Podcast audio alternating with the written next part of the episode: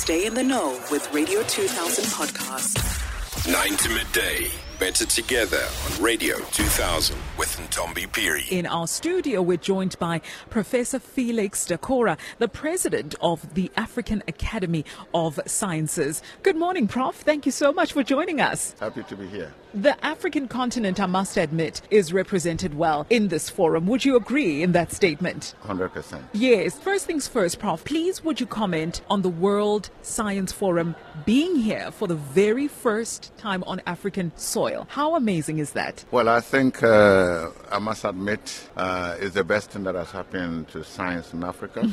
uh, you know, Africa has uh, 55 countries that are uh, the member states of the African Union. Yes. And uh, never before have we had an opportunity to assemble at one place as scientists, uh, usually under one roof, especially when we have plenaries, uh, to discuss uh, some of the scientific discoveries and um, also discuss some of the challenges that we must still face. What are you hoping is going to come out of this forum? A lot, a lot. First and foremost, uh, is going to create new collaborations. And it's a well of collaboration today. If you are doing science, you don't collaborate with anybody, uh, you make no progress. So, first, there will be new collaborations between scientists and among scientists from different parts of the world. Second, uh, is is brought together a lot, a huge number of emerging uh, young scientists who, in fact, the African Academy of Science itself had its annual general meeting here Yes. in the same convention center. And we had uh, 50 young African scientists from all over the continent that uh, have received grants from us and they've made presentations. But uh, also uh, the DSI uh, uh, organizational plan also brought in other young emerging scientists.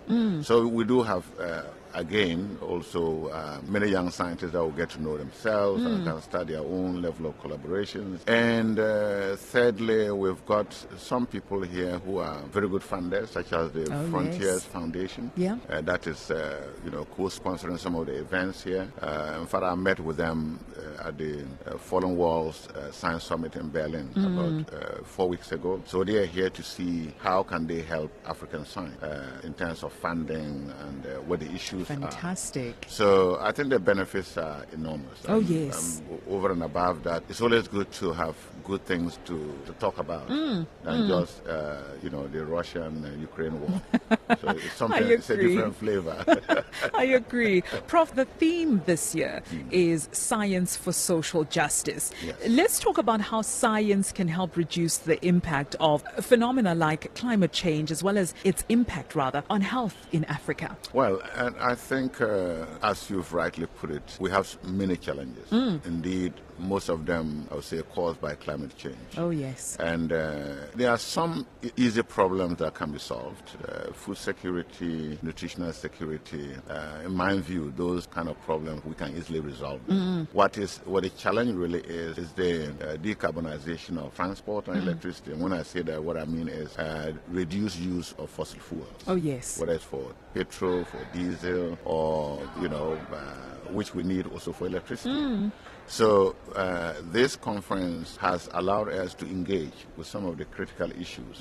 Yesterday, I, I partook in a, a plenary that was talking exactly about climate change and uh, and how that can bring uh, social justice. Uh, of course, you know, human beings are selfish. Oh, yes. And those who have, they always want to keep to themselves. Yeah. The have-nots have to scream and jump in order to get a piece of the pie. Yeah, we saw that with COVID 19 and the vaccines. Exactly. Yes. The vaccine uh, nationalism. So essentially, we are simply saying Africa in particular has contributed very little to global warming, and yet we are going Sure. to be the most affected. And so we have been in discussions just saying, where is the scientific evidence that we can overcome some of the problems that we have? And uh, if it's food security, I think we can get around that easily, in, my, in my view. It's Mm. Yeah. a matter of developing um, early maturing crops, and uh, there are some of them that exist already uh, that you can plant and harvest within uh, six uh, weeks or Wow. seven weeks. So even if you have got two rainfall, you can you can get something to eat. Yes. And uh, if it's a normal year with abundant rain, you crop the same thing multiple times. So you can actually plant and harvest two, three times and store the food. Oh, wow. So the food and nutritional security part is, is really uh, easy to, to resolve. What is complicated is uh, uh, when we have flooding. Drought is Yes. easy, but flooding you don't know what to do Yes. because uh, hardly do we anticipate that we're going to have the cyclone that we get in Mozambique and some of the neighboring countries here. So those ones pose a serious challenge. But again, uh, going forward, my suggestion has been we need to start doing things the old traditional way, and that is we should just plant as many trees as we can. Sure, going back to the basics. Good, absolutely. Going back to the Yeah. basics. Prof, Yeah. my last question is uh, I just want us to talk about the importance of science diplomacy in all issues that are facing Africans today. Is there even such a thing as science diplomacy? Indeed, there is. Mm. Um, you know, today you can't do anything on your own. True. No, you can't. You have to collaborate with others. And that's what science diplomacy is all about. It's about uh, uh, multilateralism. In other words, you know, uh, two, three, four uh, countries or organizations coming together uh, to pool their resources in order to solve big problems. Yeah. For example, you may, you may, you may not have, but I'm sure you have. You, uh, have you heard of the desert locust? Oh, yes, I have. Okay, Yes, so I have. We, we've been getting outbreaks of it. The past three, four years, we had outbreaks uh, in East Africa. The Horn of Africa spreads all the way from Somalia to Kenya, Causing devastating havoc. to yes. exactly down to uh, Namibia, South Africa. Yes. Last year, it went all the way across to India, Pakistan, Bangladesh. So you know, when you have such a disaster, an outbreak of something like that, you know, they just ravage all vegetation, Mm. including crops. There's no way any one country can solve it. 100%. There's no way any one laboratory can.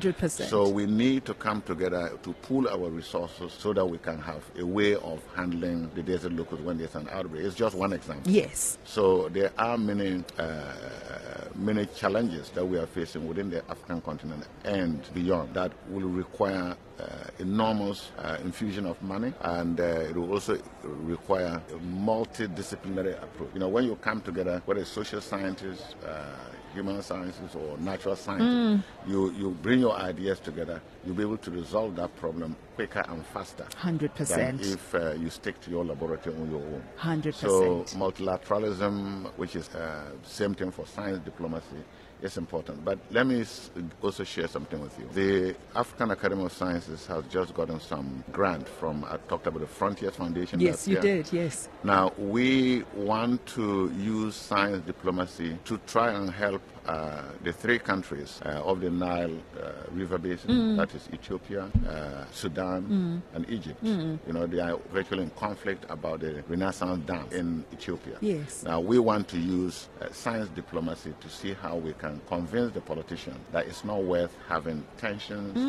and uh, sometimes wanting to go to war. What's important is to get scientists together. We don't have uh, inclinations to anything. We just love to do our science.